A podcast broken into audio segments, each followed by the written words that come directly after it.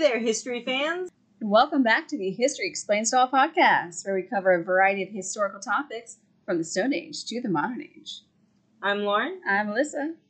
And we are officially starting our Halloween season specials. Spooky time is here, and I'm ready for it. I think we both are. Always. I mean, I've already done, like, the nails, so heck yes. So today's episode is on... my choice. Yeah. This this one is her choice, but it's absolutely fascinating. His name is... Gilles de Rais. Gilles de Rais. Who is Gilles de Rais? Well, we'll stick around and find out. And there's a an, an extra little added bonus to his story I did not know until I found out the first time. Oh, well, that'll be fun. Yeah. In the meantime, we're going to do... Uh, this is brought to you by... No, I'm kidding. Just uh, don't forget to check us out on our social medias. We have Instagram and Facebook. Both of them are History Explains It All underscore podcast. Three times a week. Now it's Monday, Wednesday, and Fridays. I put up either Archaeology in the News, Today in History, and a Photo Friday. So don't forget to check those out. And also, that's where we put up every new episode blurb that we put up. Every Thursday. Yeah. That, it was like, yeah. Yeah. Yeah, I'm staring at Melissa like, hello, you okay? I'm waiting for to give a disclaimer. The rest is up to you. And don't forget, if you would like to reach out to us, historyexplainsall at gmail dot com is our email. We'd love to hear back from you. Put it in comments. Let us know what you think. Reach out. We want to know what you think and if you have any ideas. If you got any topics that you want us to cover, send it our way. Send it our way. We're prepped for it. Also, please leave us a rate and review. That way people can find us, and it also lets us know how you feel about the podcast. Because we love this, and we hope that you are, too. It does actually seem like people are, because we're getting more listens, and we have more uh, average uh, views per episode now. So, hey, it's going up a bit. What? I do also want to start off with our our Halloween-style episodes for this month. They are extra spooky. They are not for children. I will put that disclaimer at front of each one, um, but we are going into some pretty dark historical topics this month. So for this particular episode, this does reference serial killing, murder, potential pedophilia, and potential child murders, among many other things. So if you're not into that, I would recommend skipping this episode, particularly if it might be too excessive. It is a little graphic at times. And this episode will be listed as explicit. Oh, yeah. Yeah. In fact, I think maybe all four of them might be explicit. Don't know what you're talking about. Not at all. Never heard of that word. But if you're crazy and weird like us and like horror, yeah, stick around. You're gonna. This one's... It's a doozy. It sure is. Shall we get started? Or go right ahead. Alrighty. Gilles de Rais's childhood was interesting. Don't know when he was born. We just know he was born sometime in the fourteen fifties. fourteen oh five. I'm sorry. I just flipped the five and the zero. I'm literally staring at it, and it says fourteen oh five, and my ding-dong self said fourteen fifty. Uh, maybe I'm a little dyslexic, and I didn't know that. But fourteen oh five... Jeez Louise, to uh, Guy the Second de Mont- Montmorency Laval and Marie de Craon yeah. Yeah, at their estate at Champquay sur the Wall. You've been working on your French. I actually have not. I'm well, it has an accent flow to it, and once you pick it up, it goes. Sweet. That means I'm doing better at my pronunciations of words that I do not, in languages I do not speak. Don't expect me to do it with Danish or anything else that you're learning because it ain't gonna happen. And his father died during a hunting accident when Gilles was ten. And his mother didn't live much longer. She died a little bit over a couple months later. And from an unknown cause. We have no idea what it was. We just know she kind of keeled over and died, I guess. The face Melissa's making. Could have been an accident. Could have been poisoning. You never know. We have no idea. There's no proof of one way or the other. And he had a younger brother named René, and they were sent to live with their maternal grandfather, Jean de Craon. And he wasn't a great grandfather. Put it that way. Oh, he really wasn't. Oh, that's an understatement of the century. I know, wait till next week. That's an understatement. Uh-oh. Same style, but understatement. Yeah, well, that, that, mm, I know what next week is. Yeah. My favorite of all of them. It's okay, the last two are my... And they really are. The first two are my choices. Last two are more or less her choices. Jean de Craon was not a good person. Basically, the only thing he gave about was power and status and, you know, the cash. And anything that would uh, put more cash in his coffers, so to speak. He probably did... I wonder if he did the same thing to his daughter. The... Uh, Oh, the grandfather? Gilles, Gilles de Rais' mom. Mm. Uh, Marie. Yeah. I wonder if he did the same thing and basically sold her off. But any if he had to use a person, didn't matter if you were family or not, he would use you if it meant putting more money in his pockets. And when Gilles was twelve years old, his grandfather tried to have him married off to the wealthiest heiress in Normandy, named Jeanne Paynel. Jeanne. Jeanne Paynel. Gilles de Rais was twelve years old at the time. Jeanne was four. Standard practice. It actually was at the time, yeah. yeah. I mean, you didn't really live a super long time back then, normally. Right, but you were married. You were you were essentially um, engaging them early, and then the official marriage would be dated when they're of yeah. age, and then you have the wedding by fourteen. Yeah. Which, in our standards, is still early, of course, because we live a much longer time period. And the status is just different. Yes. And, well, let's say that that did not work out for Jean de Craon at all. And Gilles did not marry the young Normandy heiress. However, he kept trying to have Gilles married off. And he tried to have him married to the niece of the Duke of Normandy, Beatrice de Rohan.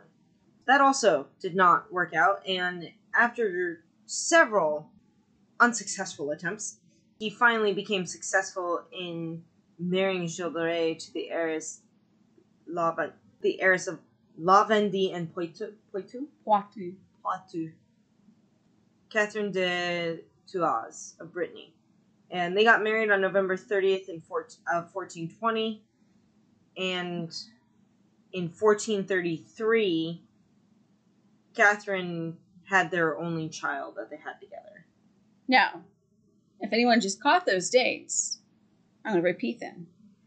They were married in fourteen twenty. Their first child was thirteen years later. In most instances, you hear about that even back in historical records and you go, what was going on? Usually, the first child's within the first year of marriage. Well, that leads us to our next section. Are you sure? No, no, no. You know, he wasn't known for his military work. But he was gone in the military for that time. It's yeah. like it's like the Spartans. You you once you're in a Spartan army up until thirty, then if you're still alive, then you can go get married and have kids.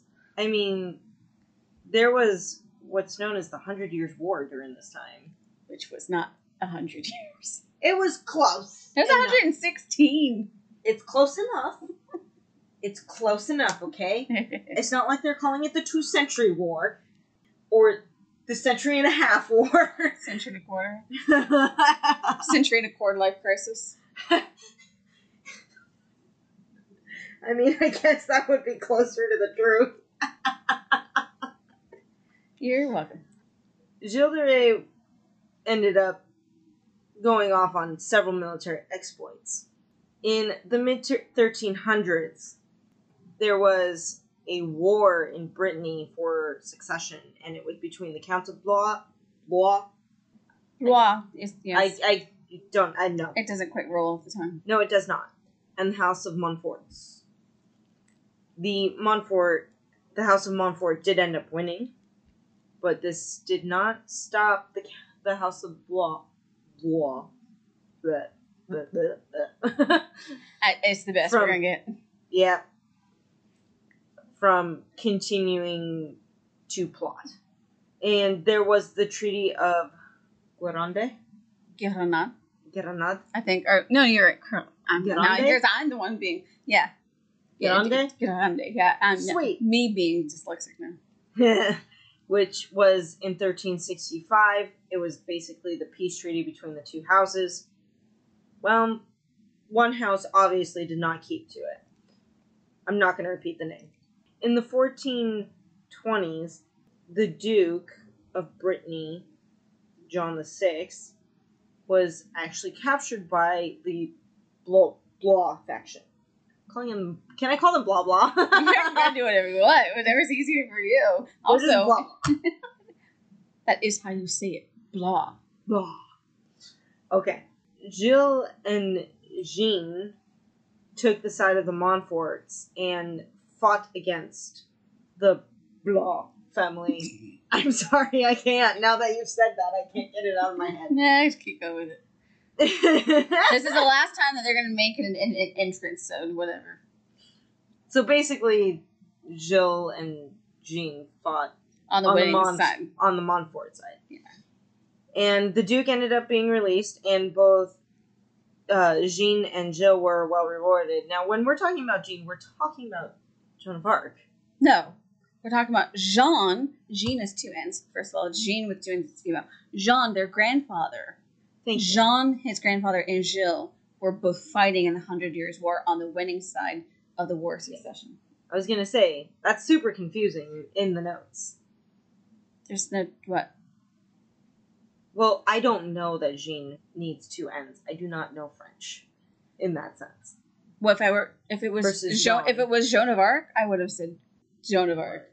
Maybe that's just me, but, uh, so Jean was his grandfather on his... Jean. I'm sorry, Jean was his grandfather on his father's side. Think Picard. Jean-Luc Picard. That's true. I do mess that up and say Jean-Luc Picard sometimes. It works the same way. Jean, Jean. Jean and John are the same. I know. No. John versus Jean. Okay. I say the very English version most of the time. Not the very correct version. There's a difference. So basically, his grandfather and him were rewarded for their services and uh, gained quite a bit of income and land. And in fourteen twenty-seven to fourteen thirty-five, Gilles de Rais became the commander in the Royal Army and did quite a fight during the Hundred Years' War. Reminder, this is the time of Joan of Arc. Yeah. Mm-hmm. They're alive.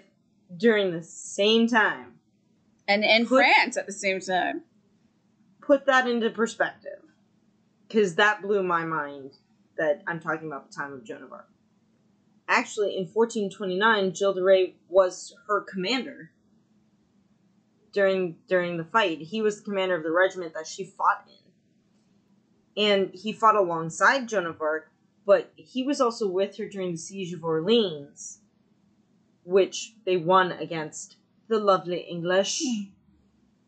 He was appointed her protector, actually. Mm-hmm. Yep. And after the siege of Orleans, he won a, he became one of four French lords that were chosen to carry the Holy ampulla, which was a vial of oil used in anointing French kings. Woohoo! It would go from the Abbey of Saint Remy. Remy, yep. Remy, yep. to Notre Dame de Reims for the coronation of Charles the Seventh. Yes, so that is obviously not something most people are probably familiar with. During this time, after the win of the French over the English at the end of the fourteen twenties into the thirties, the king, or, or uh, the, the Dauphin, as in the heir to the throne, Charles, who will become Charles the Seventh, is released. He's um, taken to France, or taken to Paris for the coronation. And because of their incredible success in the wars, their deeds, uh, plus their obviously nobility, the four highest achievement lords, I guess if you will, um, and the army were chosen specifically to carry this anointing oil from the sacred church to the coronation site in Notre Dame. Fascinating. Could not probably get a higher honor than that. Although, maybe for Gilles de Rais, we'll see. On the day that he was chosen to carry the vial, he was also made the Marshal of France. Big step up. Yeah, I mean, that gives him control of the entirety of the French military. Correct. So, that's quite a feat there. And, again, like we said, this is quite an honor. You've been get, he'd been given this position due to the exceptional amount of valor. So, quite, quite a feat. And then, also following the siege of, uh, siege of Orleans, Gilles de Rais was granted permission to add the fleur-de-lis to his coat of arms. You don't really understand what the fleur-de-lis is, other than that's this really pretty symbol. It's the royal family. It's the royal family's symbol. So the fleur-de-lis holds quite a significant amount of, of power to show the family support, the royal family support to Gilles de Rais. Mm-hmm. And his family. And his family, because, again, he was able, he was allowed to have that painted on his with his coat of arms. That that's quite a, another second feat to be granted. And then his grandfather on his mother's side, Jean, died in fourteen thirty-two, November fourteen thirty-two to be exact.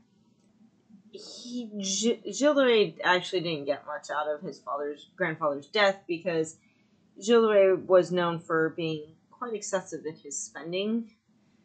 Melissa's face up. Yes, we'll get to it. Absolutely, it's that like is Hen- correct. Like Henry Cyril Paget, which I, in that episode I described him like a Gilles de Rais, and now we're going to make a one eighty and do the same thing again.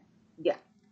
So his grandfather, instead of willing anything to Gilles de Rais, he actually willed everything to René, Gilles de Rais's younger brother. Right. Well, most of everything, yeah, and, and obviously his prized army sword and armor were gifted to the younger brother when it should have automatically gone oh, to Gilles. Gilles.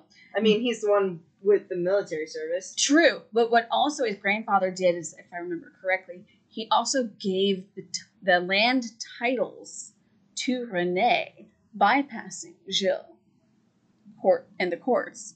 And uh, they would go back and forth quite a bit, deciding who gets which castle.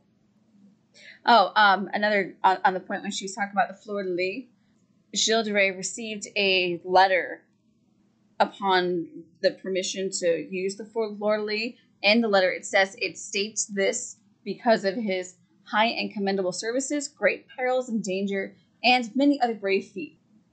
So, uh, again, much like Henry Cyril Paget, once Gilles was more or less in control by fourteen thirty-four, not long after the death of his grandfather, two years before, and his daughter the year before, Gilles decided to retire from the military as Marshal of France and pursue his greatest personal interest, theater. Oh, Lord. Here it comes. Yes, yes. Again, much like Henry Cyril Paget. And he would, oh, we're going we're going to get into it, but He, one of his, he would write shows sometimes, and one of the productions is called La Mysterie de Siege d'Orléans, which is a play about Joan of Arc and her role during the Siege of Orleans. And this play alone, just this one play, I'm assuming this is probably much like it for all the places, we have this one on record.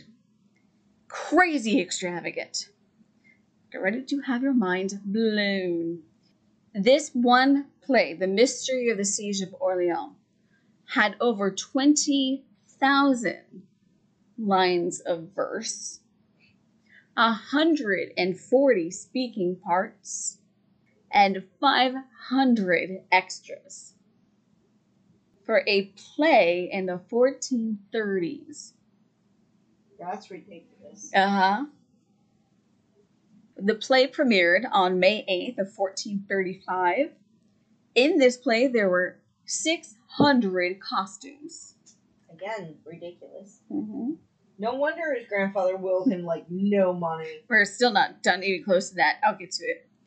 the thing about the costumes, almost kind of like Henry's old pageant yet again, except Gilles de Rais had tons more money than Paget.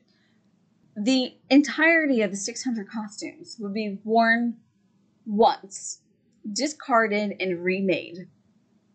Every single one. Only worn once. So many things going wrong right yeah. there. Uh, oh, here, it's even better. In addition to extravagant, highly exuberant plays, there was also unlimited food and drink for anyone that came to the theater. And it was all paid for, obviously. To entice people to come, and we'll, we'll see how expensive this gets, but unlimited free food and free drinks to an extravagant play with six hundred costumes. So by the time Gilles' grandfather died, Gilles was nearly bankrupt. Because he kind of started doing this, he started doing it before he retired and around the time that his grandfather passed away. But it was after his grandfather passed away, when his grandfather could not control him anymore, is when he went off the deep end. In the early fourteen thirties, in order to save himself from bankruptcy, he had to sell off many, many items of his family's property. And particularly starting in March of fourteen thirty-three, is when he sort of did it. And eventually, he would only have two castles left. Mm. I don't know how many castles he had to start off with, but geez. Um, Chantons-le-Roy and Engrandes. Those remained in his possession.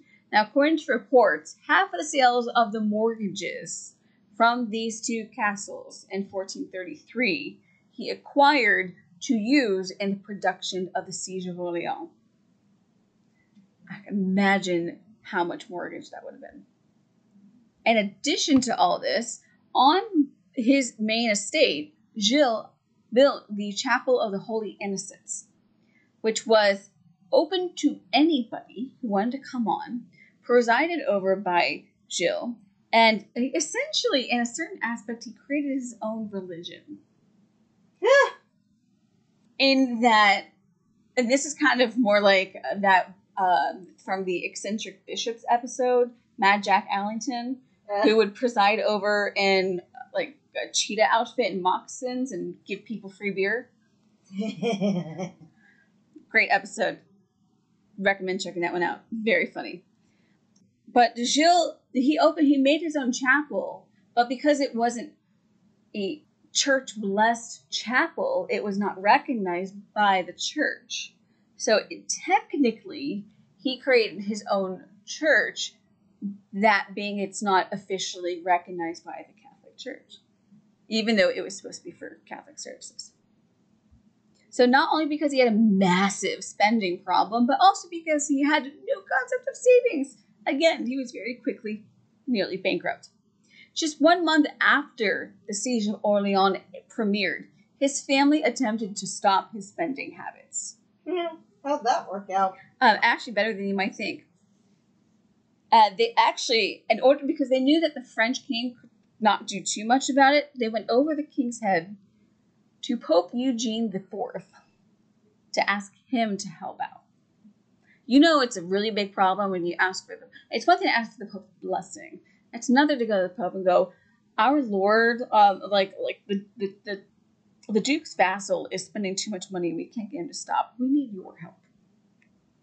So what they did with the Pope is they tried to, because Gilles was like, this this is a recognized church. It's part of the, the, the Catholic Church. And then Pope Eugene comes in and goes, no, no, it's not. I don't recognize this. This is not a valid church. But yeah, he, that, that didn't work, though. Just because the, the, the Pope tells you to stop doing something when you're previously the Marshal of France, there's only so many people you're going to listen to. So after that did not work, they turned to the king. And on July second of fourteen thirty-five, the king issued a royal edict, publicly proclaimed in the cities of Orleans, Tours, Angers, and Poissage, as well as the castle, Uh, and the castle in the village of his main castle. and in it, it specifically denounces Rais as a spendthrift and royally forbidding him from selling anything to anybody, particularly any of his property. Ooh. The thing about that was also, and there's a great P D F, so that one of our links is the criminal procedure in the church courts of the fifteenth century as illustrated by the trial of Gilles de Rais as a P D F file. It's be, it'll be in our link notes. It's a twenty-three page little pamphlet, but it has some really great information about what the church was like back then, ecclesiastical church, um, as well as ecclesiastical and secular courts. And on top of that, the trial of Gilles de Rais. It's from nineteen fifteen, too, so that's really interesting. But it also talks about the uh, proclamation or, or uh, declaration by the king about not letting anyone help out with Gilles de Rais's performances. Well, I mean, I guess he messed that up himself. So. Oh, it's everything was totally his completely fault, yeah. So it also stated, oh, so actually what it, what it did, though, was when the people who bought the property were also other lords, and they were, once it kind of got out that he was a spendthrift, they thought, oh, oh no, his creditors are going to come now for me because I own the property he owes credit on, and so it was kind of a hot mess. It was a hot mess for sure, yeah. The letter of decree from the king also stated that no one under the reign of Charles the seventh could enter into a contract as well with Gilles of any kind, and that those who were in charge of his two remaining castles cannot at any point relinquish control to their lord. Wow. Basically, it sounds like Gilles was stuck. Yep. Oh, yeah. Better start saving up that money, although I don't think he did. He didn't have much money left, and as soon as all this became public, his creditors began to hound him. Yeah. As you would. It's like, I want my money. Yeah, exactly. And obviously not having the money, he used many of his possessions, because now he can't sell anything to get the money, because he would use it anyway, he would not give it to his creditors. He tried to use it as collateral. He had a lot of stuff. There's illuminated art, manuscript art, regular art, manuscripts, books, and a very expensive, expensive, fancy clothing. And at one point, he actually had to leave the Orleans area in the summer of fourteen thirty-five, and he left many of his personal belongings behind as a payment. And then he fled to nearby Brittany, which at the time was not yet part of France, where the edict was actually not in force. And he found a place there. And the fact that it's essentially outside the court of France, because Brittany was not part of France yet, there was nothing nor that the Duke of Orleans nor the king could do to stop his spending. Guess he thought he could do whatever he wanted. Well, it's kind of like going back to Henry Cyril Paget. Once he got taken to court for bankruptcy and everything, his family gave him some money, but really had a tight control. And he fled to Italy, where he died. And, well, Gilles didn't die, at least not yet. It'll be a while. After spending a few years in Brittany away from the control of anyone that wouldn't let him spend as much money as he wanted to, he's now incredibly broke. But also, he he doesn't want to face his creditors. He wants a consistent high flow of cash wherever he can get it. Well, he doesn't have it, and he's too noble to do any work. So where do you think he turned to to try to get money? Keep in mind, it's the fourteen thirties. Uh, friends? Nope, no one is allowed to go into contract with him or give him money. Uh, outside? Outside where? Outside of Brittany in France? Oh, no. I don't know where. Alchemy and demon summoning. Oh, so he, he turned to the dark arts. Yes. Magic and sorcery. Yes. I was kind of not expecting that twist. Yeah, I was not, because the Joan of Arc twist caught me the first time I heard about it. I was like, oh, wow, really? And then into the trying to summon a demon. Okay. This is definitely not going where I thought it would. It, what he wanted to do with alchemy is obviously change base metal to gold and get and steady income of, of stuff and make liquid gold and anything he could sell, which you can't do that. So apparently recently at this time, he'd met the priest named Eustache, uh, Eustache Blanchet. Eustache? Eustache, there's an H. Blanchet. And as well as clerics François Prelati. And Prelati tried, with Gilles' help, to convince Blanchet, the priest, to follow him in his new passion of summoning a demon in order to increase their finances. Okay. Mm-hmm. So Blanchet apparently had some knowledge on alchemy, which was a thing for people at the time. But my question is, how does summoning a demon increase your finances? It just means you summoned a demon into the world, if that's what you actually did. I would think it'd be like selling your soul to the devil for constant, never-ending cash. We're doing Oscar Wilde here. Gotcha. Yep, yep, yep.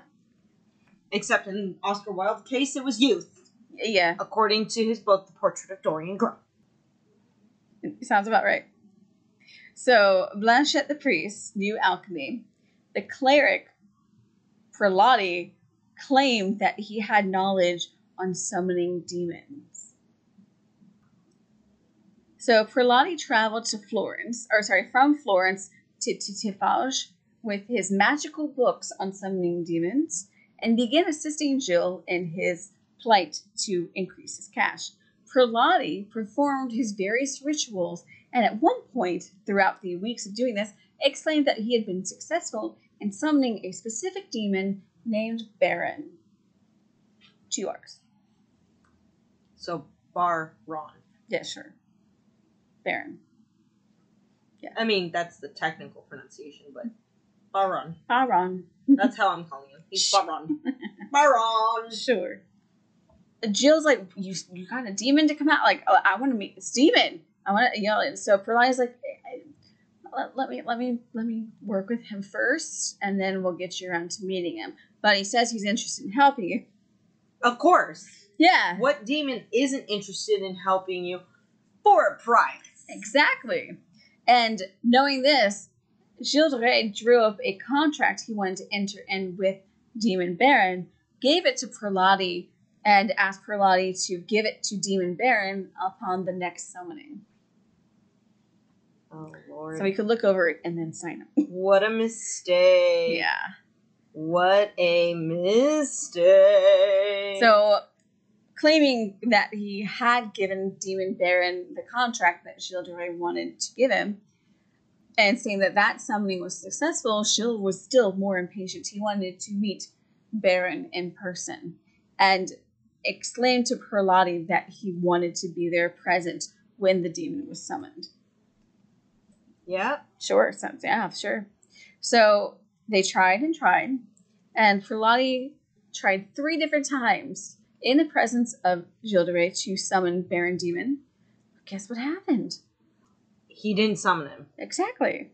He wasn't actually there. Right. He was not real. Right. Because demons don't exist. Sure. Almost, in this case.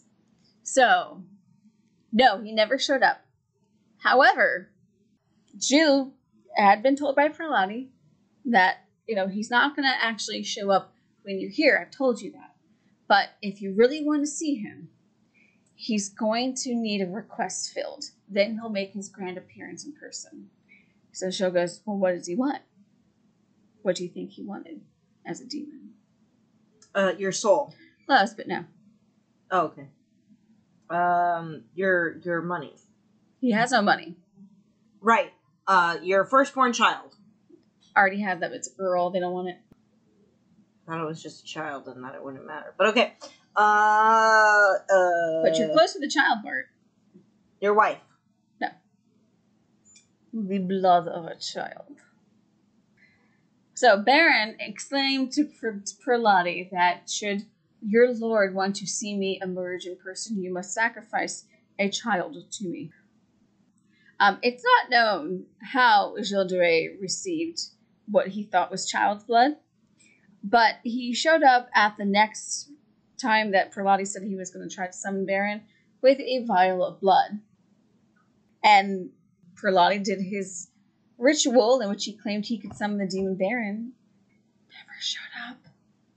Yeah. Surprise. Why would this guy ever show up? No, of course not. I mean, is that truly, honest to God, a, a, what? Well, and, and in a certain sense, it also gives me feels of John Dee and Edward Kelly. Fair enough. Gilles is increasingly and increasingly bankrupt.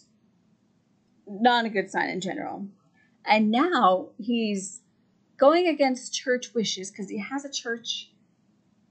People will come and participate in his church. But his church is not recognized by the Pope. Therefore, in Catholicism, it's not valid. And on top of that, he now is potentially kidnapping and sacrificing children to summon a demon.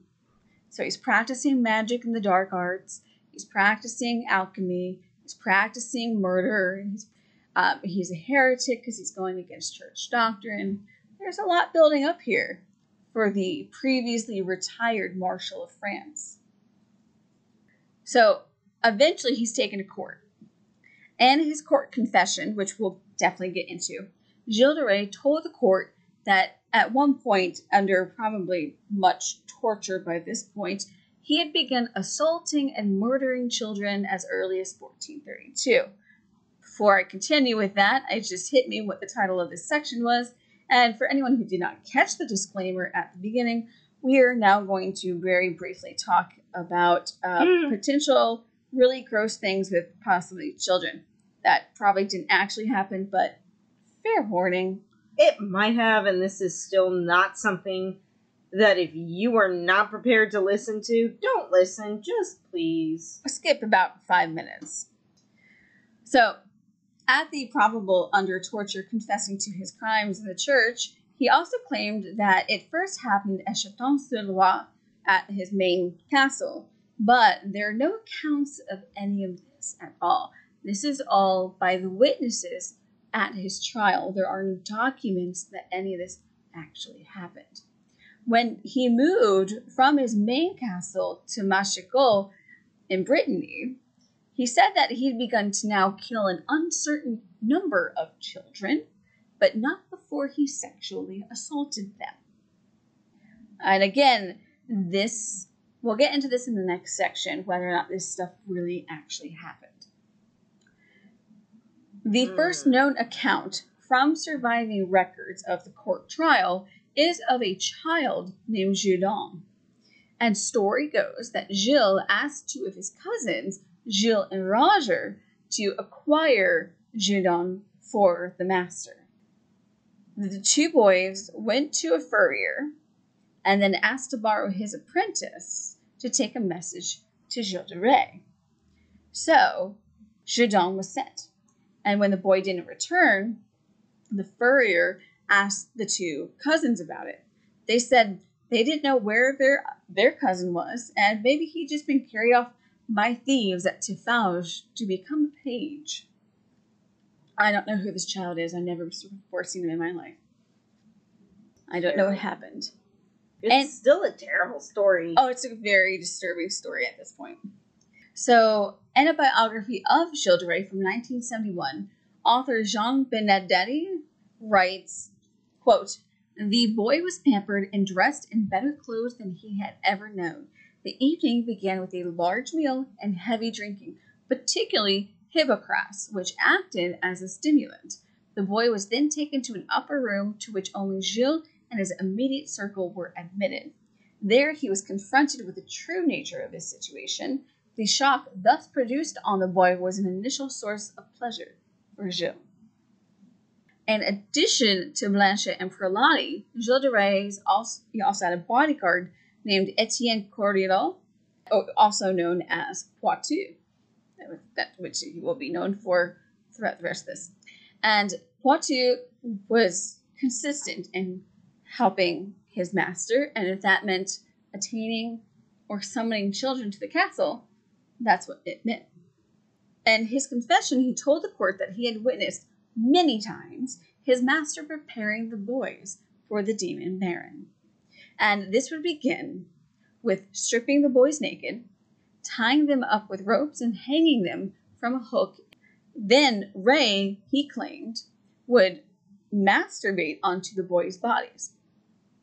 after which he would then take the boy down, comfort him, tell him that he only wanted to play with him and try to get back into the boy's graces. It's probably right by now they're crying their head, their heads off. I mean, who wouldn't? This is really scary.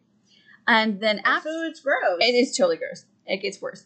Uh, and after the boy would calm down, according to Poitou's confession, after the boy calmed down, he would then be killed, either by Gilles, Poitou, or another bodyguard, Gilles' cousin, as well, possibly Gilles de Rais. And they would typically be killed by either breaking their necks, dismemberment, cutting their throats, or full-on decapitation. Ugh. And it doesn't get any better from there. Thanks. In his own confession at court, Gilles de Rais told the court, quote, "When the said children were dead, he kissed them, and those who had the most handsome limbs and heads he held up to admire them, and had their bodies cruelly cut open, and took delight at the sight of their inner organs. And very often, when the children were dying, he sat on their stomachs, and took pleasure in seeing them die, and he laughed." It's recorded in the court records that he would also sometimes keep the head of his victims and put them on display, and he would return from time to time to these skulls and kiss them. I love yeah. yeah. Oh, presuming, much like Bathory. And according to Poitou, when the when the bodies were finished being assaulted and killed, Poitou said that he and or Henriette or one of the other bodyguards would then toss the bodies into one of the fireplaces. The clothes would be burned piece by piece to minimize the smell, but also make sure that each piece was actually burnt. And then all the ashes were gathered up and then disposed of in a cesspit in the moat or various hiding places on the castle grounds. The last recorded murder for Gilles de Rais is of the son of Ernest de Villeblanche, which happened in August of fourteen forty. So he was doing this for about a good seven, eight years, potentially. So despite all of the assaults, all the murders, it is believed that by some that Gilles de Rais's body count potentially could reach the same as Bathory's. Bathory's supposed body count of mm. around six hundred is the estimation. Mm. But despite all of these six hundred potential children being killed, Barron never manifested. And Ray's wealth never increased. Oh, really? Surprises! What a thought. Right? I didn't get money from summoning a fake demon, and then I didn't get money from uh, destroying children. But did he destroy children? We'll get into it. I would. I'm. Before we actually get into the details, I'm going to go with yeah. You think so? This is also the time of the Inquisition. There's also the time of the Inquisition. Yeah, but, I mean, he's pretty desperate. I think he did it. Let's put it all that right, way. All right, let's see where this goes. But I, I will admit when I am wrong, when you can prove that I'm wrong. So, still needing more money, Gilles de Rais thinks up with a scheme. He gets into a fight with a Catholic bishop. Mm. And on May fifteenth of fourteen forty, he kidnaps said bishop. And uh, just like, like he was having an argument with the bishop and then decided to kidnap him and take him home to his castle. This, of course, is a very stupid idea. Uh, I'm sorry. There's such a thing as stupid ideas? What? Yes. Right. So not only was it a very stupid idea because he kidnapped a cleric, but it prompted an immediate investigation, particularly by the Bishop of Nantes, and that's not good. And this kidnapping of the, of the cleric led to the Inquisition and the uncovering of Gilles' potential crimes. Ooh. Not good, not very smart. So I've, I've mentioned it before. There's a link in our show notes that will be about a twenty-three page little pamphlet about the court trials of Gilles de Rais. So I'm going to read a little bit from it just real quick. So there was a letter of defamation issued by the Bishop of Nantes on the thirtieth of July of fourteen forty And it is important, according to the pamphlet, I suppose, because it tells you a bit about the accusations against him. So it reads, John, by divine permission, by his grace of the Holy Apostolic See, Bishop of Nantes, to all who shall see this letter, greeting in the Lord in full faith in these presence. We make it known by this letter that having visited the parish of Saint Marie of Nantes, whereon the hereinafter mentioned Gilles de Rais often dwelt in a house commonly known as Le Sue's, and a parishioner of which church he was, and having visited the other hereinafter mentioned parishes, public and frequent re- report first calling our attention to the matter, and this being seconded by the demands and suspicions of the following good and discreet persons. We have cause to diligently examine regarding the hereinafter mentioned matters and by others. So by these means we have learned, and by the depositions of these witnesses, it has come to our knowledge that a certain noble, the Lord Gilles de Rais, knight, lord, and baron of the said place and subject to our jurisdiction, has strangled, slain, and inhumanly murdered many innocent boys by his own hand and by means of certain accomplices, and with these same children has performed acts of lust and committed sodomy, and has made and caused to be made again and again the horrid invocations of demons, has sacrificed and made offerings to them, and has entered into a compact with them, and has committed other enormous misdeeds within our jurisdiction. And in many other and diverse visitations by us, our commissioners and procurators undertaken, we learned that the said Gilles de Rais has perpetrated the before-mentioned crimes and committed other wicked deeds in our diocese, regarding which things there existed and still exist among good and sober men public and notorious defamation. And lest anyone should hesitate concerning these things, we have ordered and caused these our present letters to be confirmed and strengthened by our seal. I mean, I can't really say much. I'm not surprised. Right. But there was a lot of, it goes a little more in depth in the P D F file, but it took a while for the, it was a weird court thing. The courts were weird back then. Like, witnesses were called in and could give their testimony, but then were held by the court for review later. But if anyone testified, it was in the presence of Gilles, but then he couldn't question them. And it was weeks and weeks and weeks of back and forth and things like that. And then at one point, they told Gilles that he was, for the heresy part at least, that he was going to be excommunicated. And he did not want that. So he's like, I'll do, I'll, I'll, I'll, no, I, I'll do what you want. Yeah, just, I won't confess because you made these crimes up.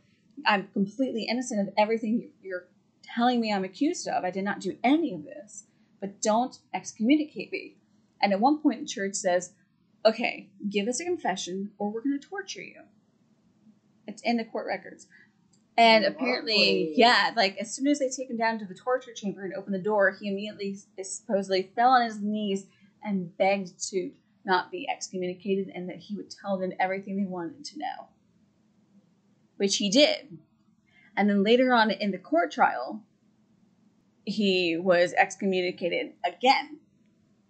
So he's excommunicated or threatened with excommunication, not given it, then excommunicated in public by the court. And then at the end of the trial, his excommunication was revoked. Excommunication? No excommunication. Excommunication? Yes. Yeah. No, you're you're back in. Yeah. We can't. He's a lord. The Bishop of France is not going to be happy if we excommunicate the Marshal of France. Or the person who was the Marshal of France at one point. Right, right. And even the thing is, like, he completely said he was innocent of everything. He's, and he didn't even try to have much of a defense. He's like, my bodyguards and my servants know this story. Talk to them. They'll tell you everything, and my name will be cleared. Well, that didn't go to plan. You think? No, that didn't go to plan at all. Some of them, the stories were, they, they lined up with each other. But then other ones were, pro- I mean, everybody in this case was probably heavily tortured outside of Gilles. And one of them was like, yeah, no, I totally, I helped him with everything. I think this would have been Poitou or Prelati. And he's like, no, I... We did it. We did it. This is how we did it. This is how many we did. And this is what happened. And this is what we were saying. And and we were definitely trying to summon demons. It was, yeah, and we were trying to turn base to gold and all this kind of stuff. So eventually... We needed money. We needed money because my, my, my master cannot control his funds. He's not even paying us. No, just kidding. I don't know about that last part, but who knows? Probably not. Right. I mean... You get free room and food. What are you complaining about? I'm not sure that's how I describe it, but okay. For them, it's probably... I don't know. But in the end, though he was excommunicated and then obviously revoked his excommunication, he was still found guilty.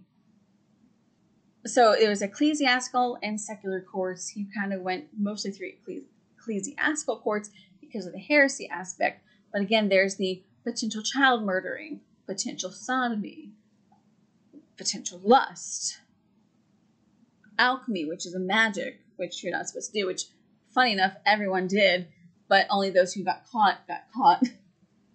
Oh, sounds like today. Yeah. yeah. It's not far off. Yeah. And everyone, every party that was the Blanchet, Prelati, Poitou, any servants, and Gilles were all found guilty. His bodyguards, Blanchet and Prelati, were arrested on September fifteenth of fourteen forty, and their trials also went to ecclesiastical and secular court. And their charges, when found guilty, were also including sodomy, murder, and heresy as well. Because, again, Blanchet is the priest who knows alchemy, and Prelati is just some person who thinks he knows how to summon a demon. Yeah. And that's against the church. Oh, yeah. Yes. You didn't think you were going to get away with it. They probably gets caught they, at some point. They probably did. I don't know. Well, they probably thought, oh, well, we're we're in connection with the Lord. We're safe. Right. So, as I mentioned, there were lots of witnesses, but you know, the way the church was organized, it was weird. But this, a lot of... That's fine. Gilles and his bodyguards were condemned for heresy. The witnesses produced a lot of hearsay. The witnesses were saying, I know that they did this. I saw them do this. I saw them do this with the body. Or I, I heard that they did this. Or there was just a weird smell coming from over here or whatever. So the witness all came in were people who did not take direct participation and the potential acts of summoning Demon Baron. It was all hearsay. If Demon Baron was ever summoned. Well, not even sure. that. There were people who were like, yeah, my son went to his castle and he's never come home. He killed my son. But do yeah. you have direct evidence that he killed your son? No.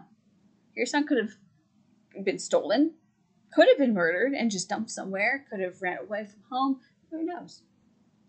So much like the trial of Bathory, many in the village, as I mentioned, claimed that their children would go to his castle and then never be seen again. And when he was officially finally found guilty after all the different weeks and trials and potential torture and uh, everything that was going on, everything that they were putting him through, he eventually pled guilty and said, I did everything you told me I did. And they caught him on one hundred forty-one counts of murder, officially. That sounds a little excessive. It, oh, well, yeah, it's incredibly. So the trials, as I mentioned, were very lengthy, and they were also really quite graphic, too, because they would talk, the witnesses would talk in detail about the things that they either think they saw or heard secondhand about the murders. And the court was actually ordered by the bishop to strike those from the record. So you're not going to find anything that graphic. Biographer Georges Battier writes, the abominable and execrable sin of sodomy in various fashions and with unheard of perversions that cannot presently be expounded upon by reason of their horror, but that will be disclosed in Latin at the appropriate time and place. Yeah. Meaning that we will not put in the people's language the things that they are claiming here in court, but we'll read it in Latin and then put it out in public for people not to be able to read. Because, yeah, you know, that, that makes it so much easier. Right. It just makes it more official, I suppose. I don't know. It is not known how many people, how many children, if any, Gilles de Rais and his accomplices killed. From the records, it's believed to be one hundred to two hundred. Some believe as many as six hundred. It is recorded that the majority of the victims were younger boys between the ages of six to eighteen, although there were often some girls, but predominantly boys. Well, I have to say, um, I'm still not unconvinced that he did it. You think he kidnapped and killed one hundred forty children? I don't know if he kidnapped and killed one hundred forty, but I'm still not unconvinced that he didn't kill any. I, I can imagine he had children. I don't know that he necessarily killed any, but it's like the twins, the, cha- the princes of the tower. They weren't necessarily potentially murdered. No, I mean, probably, but they could have fallen, had an accident. They could have died from disease. They died there, but yeah. That doesn't necessarily mean that they were murdered there. It doesn't mean that Richard actually killed them. Or someone in his employ, yeah. Don't know. No idea. Okay. So, on October twenty-third, fourteen forty, Henriette and Poitou, who made their confessions to the secular court, were, of course, found guilty. I mean, they did confess. And they were sentenced to death. Gilles de Rais was sentenced to death two days later on the twenty-fifth. And before he died, he was allowed to make his confession. And he requested that his body be buried in the church of the monastery of Notre Dame de Reims in Nantes. And he was granted this wish and burial. On the twenty-second, twenty-second, I'm sorry, on the twenty-sixth, Gilles, Poitou, and Henriette were marched to their execution, where Gilles gave a speech about piety and told Poitou and Henriette to think only of salvation as they died. And at eleven a.m., Gilles de Rais was hanged, and Poitou and Henriette were burned at the stake. Reminds me so much of a of a very different queen that burned so many people at the stake. It was. She has a lovely drink named after her. It was the Spanish Inquisition. I mean, yeah. And she was Catholic. Mary, yes. Yeah. Catholic, the Spanish Inquisition was Catholic, and Mary was Catholic. They liked to burn people. Well, Mary was, it wasn't just the Spanish Inquisition. She was, I'm talking about Mary of England. No, no, you're talking about Mary of England. Uh, daughter of Catherine of Aragon. Yeah, she's part Spanish. She's part and Spanish. And she's Catholic. She's part Spanish, she's Catholic. She's in England trying to reconvert it back to Catholicism, and we're totally going off topic here. As we usually do. Yeah. And she's trying to get Anglicanism out of the country as well as Protestantism. They loved it. Yep. It was like the bomb, as I guess you'd like to call it. Sure. Well, as we've been mentioning, everything here is potential. Or at least the crimes, the crimes accused. I can get the heresy crime because I can't imagine he wouldn't have built a chapel on his ground and then have it not be recognized by the Pope, so therefore it's not real, but he still did it anyway because he yeah. told the, the the Pope to go away. But the the, the murder, the murder crimes, I, I'm, I don't think, if he did at all, they're not anywhere near the scale that people think they are. But despite his confessions, the confessions of his accomplices, the witness testimony of the parents from the village, and much more. Obviously, there have been doubts over the centuries of Gilles de Rais's story. And there are some who have actually said that he was a victim of the church and actually part of a revenge plot, possibly because of kidnapping the cleric. Again, it's a very stupid thing. He should not have done that. And it is actually believed that the attempts to clear his name date back as far as fourteen forty-three. Not long after his death. Three years after he died. And the early twentieth century cultural anthropologist Margaret Murray, don't really read much into her stuff, she's crazy. And occultist Aleister Crowley, read into his stuff, still crazy. Yes. Um, they bo- so unconvincing to, for me to read any of that. I'll, I'll read Aleister Crowley. Uh, I, he's fascinating. Margaret Murray, not so much. But can't wait to hear all the reasoning behind that. That'll be fun. So much. both of them took an interest in de Rais's case, and they began to question the involvement of both the ecclesiastical and the secular courts of the times of the Middle Ages. Crowley described de Rais as, quote, the male equivalent of Joan of Arc, whose main crime was the pursuit of knowledge. Exactly wrong on that.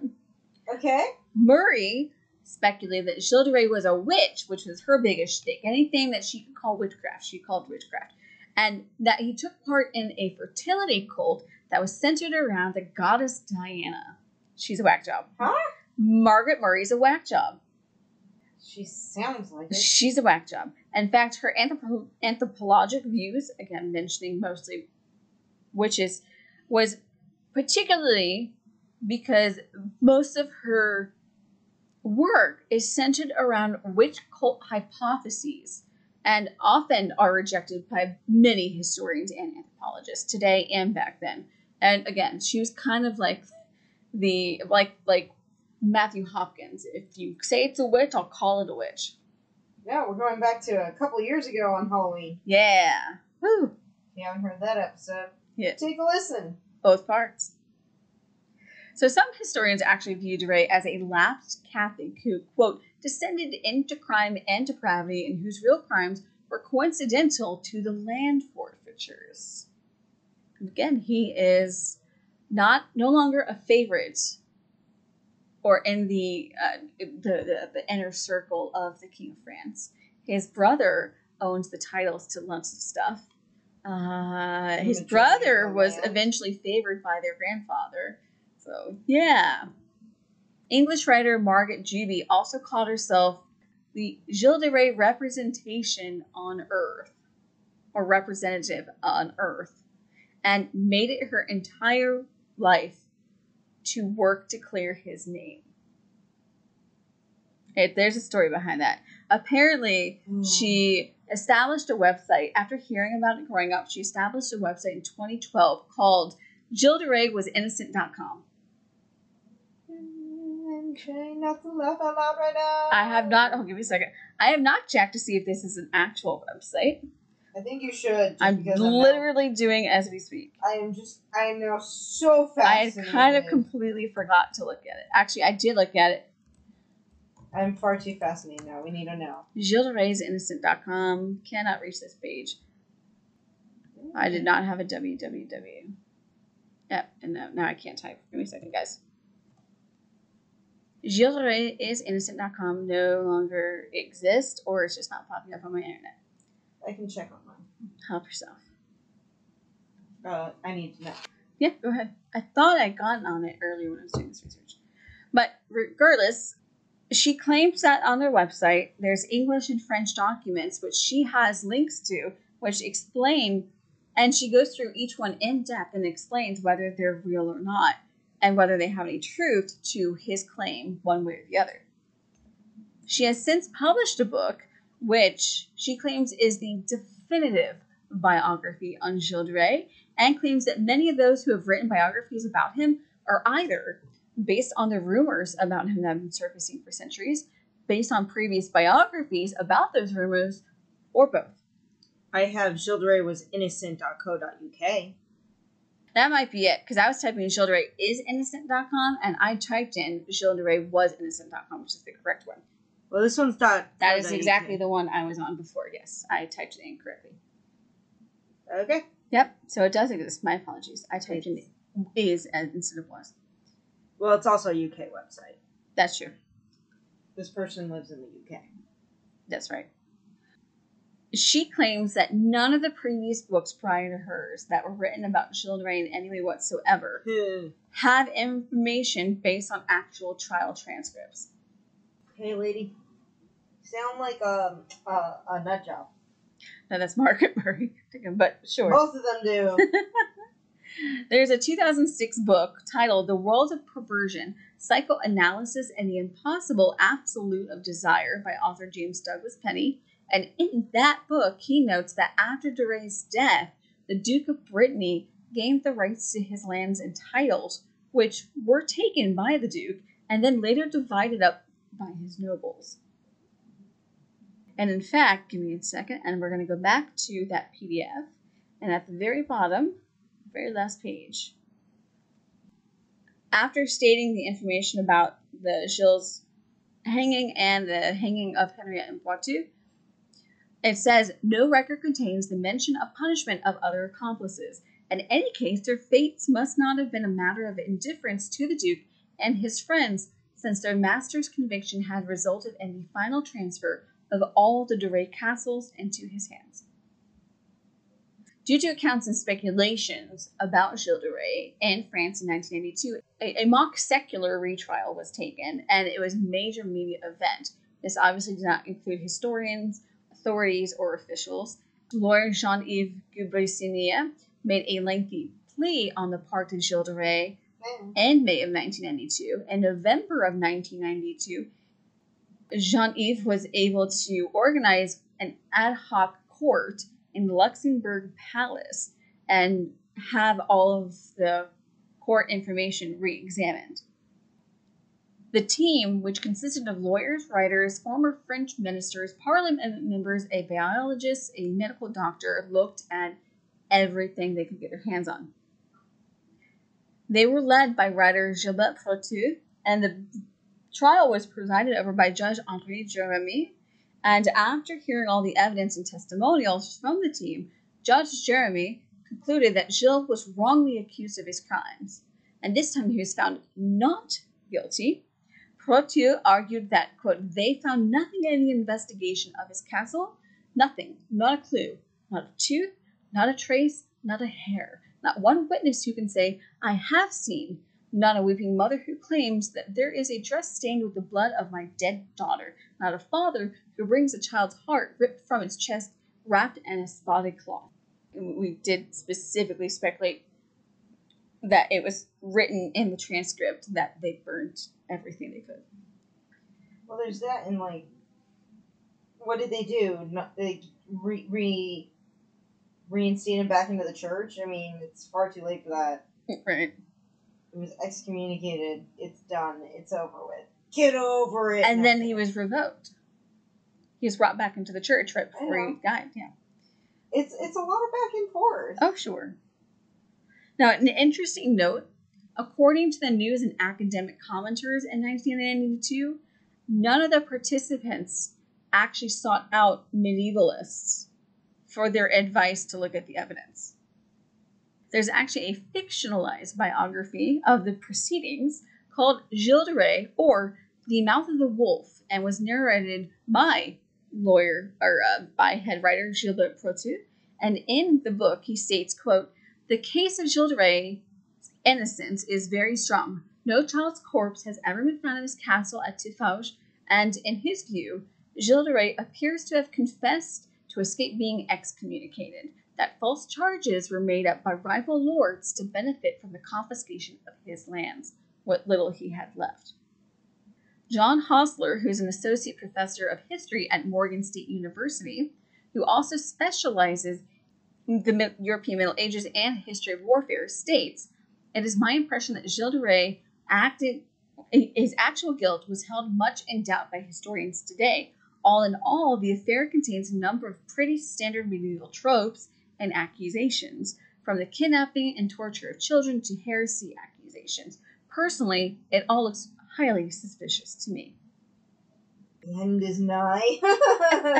So we will um, let you decide, based off of the evidence we've stated, whether you think he really killed children or it was all created just to strip him of whatever wealth he had left.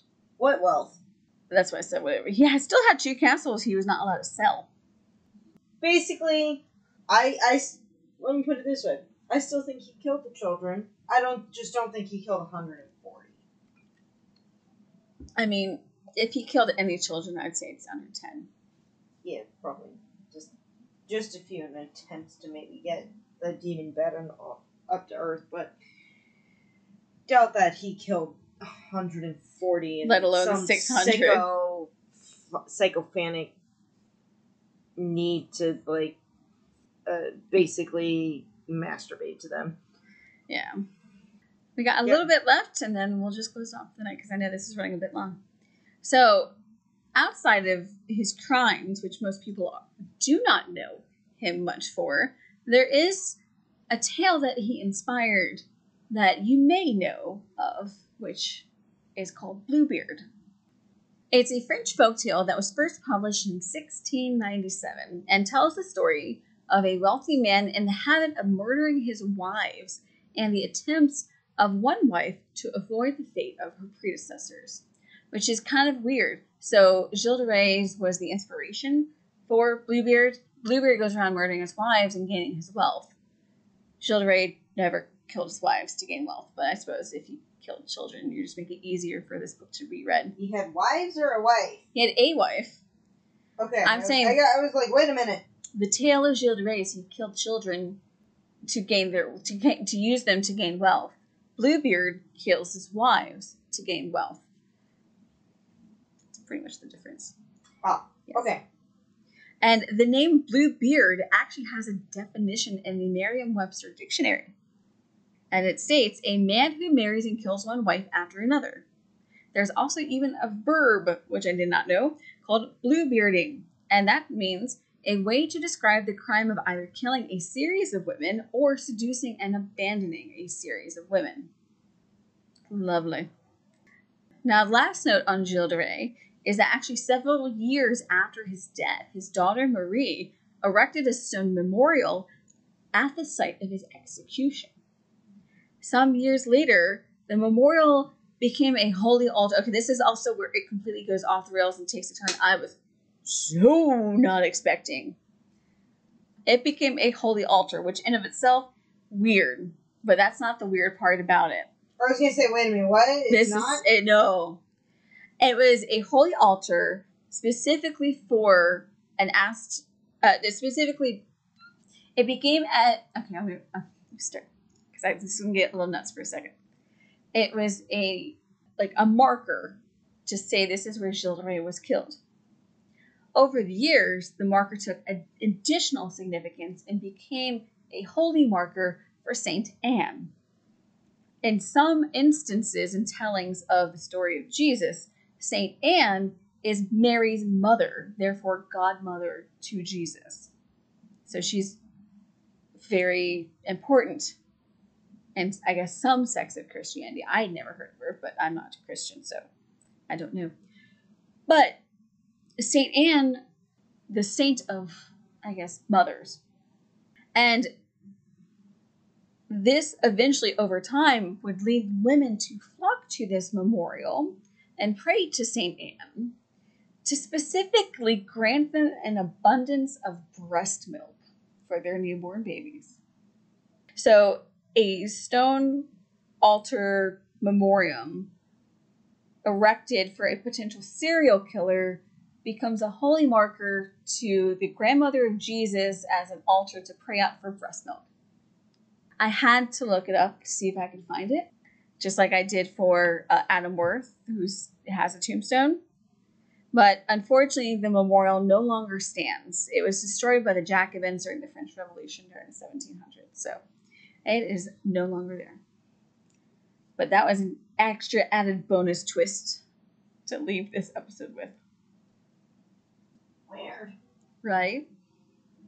You want weird? Wait till next week. Nope, I'm good. In that case, let's end this episode because I don't know how I'm going to sleep tonight after that. I'm going to wait till next week. Again, stop reminding me. That'll do for this episode of History Explains It All. And we hope to see you next week as we check through history to explain it all. Bye-bye. Bye.